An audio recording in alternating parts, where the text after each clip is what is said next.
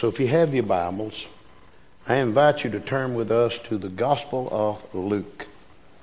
The Gospel of Luke. We'll be reading verses, uh, chapter 22, excuse me. We'll be reading verses 7 uh, through 13. Thank you for bringing your Bible to God's house. I love hear, hearing pages turn, and I'm not going to drive off until you're on the bus. You got it on your smartphone, okay, I hope your battery don't die. Luke 22 7. A lot of events had been going on. That's why the first word, then, of all the things that had been going on, the Bible says, then came the day of unleavened bread, when the Passover must be killed. And so Jesus sent Peter and John, saying, Go and prepare the Passover for us that we may eat. And they said unto him, Where wilt thou that we prepare it? And he said unto them, Behold, when ye are entered into the city, there shall a man meet you bearing a pitcher of water. Follow him into the house where he entereth in. And he shall say unto the owner of the house, The master saith unto thee, Where is the guest chamber? Where is the guest room where I shall eat the Passover with my disciples? And he shall shew you a large upper room furnished, there make ready. So they did as the Lord said. They went. And they found as he, that is Jesus, had said unto them. And they made ready the Passover. Lord, help us today to get a vision of you hanging on the cross for our sins. Thank you that you are alive today. Thank you for your presence already being made known today in this place. Bless every home that's represented in this room today, God, and we'll thank you and praise you in Jesus' name. Amen. Passover means just exactly what it says. Because when the children of Israel were captive in Egypt, they were under bondage, they were under slavery. And so God kept telling Moses what to tell Pharaoh, and Pharaoh ignored it over and over and over. He ignored what God was speaking through uh, Moses. And so finally, God said, Okay, this is it. I'm going to kill every firstborn in every house that does not have the blood over the door lintel. And you imagine the funerals, the death that rang through that city that night and the next day when all the firstborn were found dead and only one spared was those that had the blood atonement over the door lintel. Today, our sacrifice has been made on this cross. You can't get good enough to go to heaven. You can't earn your way to go to heaven. You can't do anything to go to heaven but trust the Lord Jesus as your Savior. You know where you stand today. You know where you stand with the Lord. And I read that scripture even this morning. It's amazing. No telling how many times I have performed and, and did the, the Lord's Supper. But this morning, this morning, God said it's a guest room. It's a guest room. I'm asking myself, do I invite Jesus into my guest room? Where is he today in your life? Only you know where he stands. And when I think about this cross, I see this cross. In my everyday walk with the Lord, can, can I see the cross from where I stand? I'm not a perfect man, y'all. I sin. I ask God to forgive me every day of my sins, to cleanse my heart, and to hear my prayer. Because if there's one thing out of line, it will hinder my prayers to God. He's my Heavenly Father, but He said, I'm not going to pay you any attention. I'm not going to listen until you invite me into your guest room.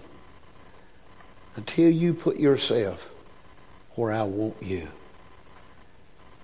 I think about the Lord's Supper in so many ways, and so what does the Bible call it? The Bible calls it Passover. The Bible calls it the day of unleavened bread. That leavened was fermented, okay? So they didn't want any particulars. They didn't want any uh, anything to ruin this. So it was unleavened bread, not to be spoiled, but to be perfect. And today, as we observe the Lord's Supper and we partake of that cracker, that's to represent the body of Jesus Christ, which was and still is a perfect body. Now, not only what does the Bible call it, but secondly, I want you to think about what is the Lord's Supper? Well, then, it was a quiet time that Jesus said, Hey, boys, I want to gather with you one more time before supper. I want us to gather in a room. And so he sent Peter and John. They went, you know, they met a man with a pitcher of water. He showed them a large upper room. The Bible said it was furnished. Is your house furnished for Jesus? Is there anything that needs to be gotten out of there that doesn't represent Jesus? So they found this room. They went. They found the room. It was all furnished. So then it was a quiet time for the Lord to be with his disciples. Today, today a simple, simple, uh, symbol of salvation that we're reminded, the Bible says, of his death until he comes. In fact, it says, in remembrance of me, the Lord, remembering who he is and what he's done. Now, third thing, why do we observe the Lord's Supper? 1 Corinthians 11 26 says, Every time you eat this bread and drink this cup, you show forth, you are proclaiming, you are representing, you are signifying the fact that the Lord Jesus died on a cruel cross, was buried three days later, arose from the grave, gone to prepare us a place, and soon to come back and get his church. Not the building, guys not the building, but it's every born again child of God. Is there a place in your guest chamber for Jesus? Well, let me give you a let me give you a fourth thing. Why why or who who should partake of the Lord's Supper? You know, that's a good question. A lot of you today will rob yourself of this blessing you won't do it, first of all, because you're not saved, so therefore you're not qualified. If you want to be qualified or worthy, if you're not saved, you shouldn't partake of the Lord's Supper. I'm sorry. It, uh, the Bible's very plain, very clear. You shouldn't partake if you're lost. He said, Well, I want to partake, okay? You listen carefully. I want everybody in this room to bow your head right now and close your eyes. If you're that lost person, I want you to pray this prayer silently, not out loud. Just repeat after me Lord Jesus, I'm a sinner.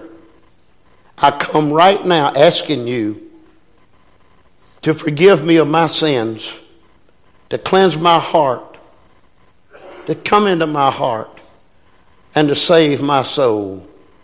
In Jesus' name. Amen. If you prayed that prayer, then you qualified, you are worthy. If you prayed that prayer in sincerity from your heart, the Father says, I hear the cries of my children. So that makes it okay for you to partake of the Lord's Supper, but you need to make that commitment further. You need to make it public. You need to follow the Lord in baptism. You need to join a good Bible believing, Bible teaching, Bible singing church and get in there and go to work for God. Well, you're always going to have that person say, Well, I've been saved, but I hadn't lived for the Lord. I just hadn't lived for him. I want to tell you where a prayer is you can pray anytime you want to, and it's in 1 John 1 9. Now, this prayer is to us who are saved, okay? This prayer is to us who are saved, who've backslidden, who've gone astray, who haven't been what we ought to have been for God. 1 John 1 9 simply says, If we confess our sins, He is faithful and just to forgive us of our sins and to cleanse us of all unrighteousness. That's to the backslidden Christian. Say, how do you know? Because in that Bible, forgive us of our sins, S I N S, okay? What sends a person to hell? Rejecting Jesus. That is the only sin that'll send anybody to hell, rejecting Jesus Christ. So it says sins. That's why I know. It's Christians, okay? Because we are all sinners, all right? None of us are, if, if we say I'm not a sinner, we make God a liar, and the truth, that is Jesus, is not within our hearts and souls. So hopefully you're all clear on who can partake of the Lord's Supper. Now, why should we take part? Here, listen to this. Jesus said, My sheep hear my voice. They follow me. They are at my command. You know, a sheep is completely lost and disoriented without a shepherd. They don't know where to go. But David, the psalmist, said, He leadeth me in the paths of righteousness for His name's sake. He leads me by the still waters for refreshment. He kicks me down to the green pastures where I can feel my belly full of His luscious grass and be all God wants me to be in this world. No one could go out of here today lost. Not one soul should go out of here without Jesus. If you do, you have obeyed the devil. Let me tell you something. If you're not on Jesus' side, you are on the devil's side. You can't split the fence, guys. You either, Jesus said, you're either for me or you're against me. I praise God for Jesus who loved us so. He said, They shall never perish. He said, Nobody, ain't nobody gonna take you out of my hand.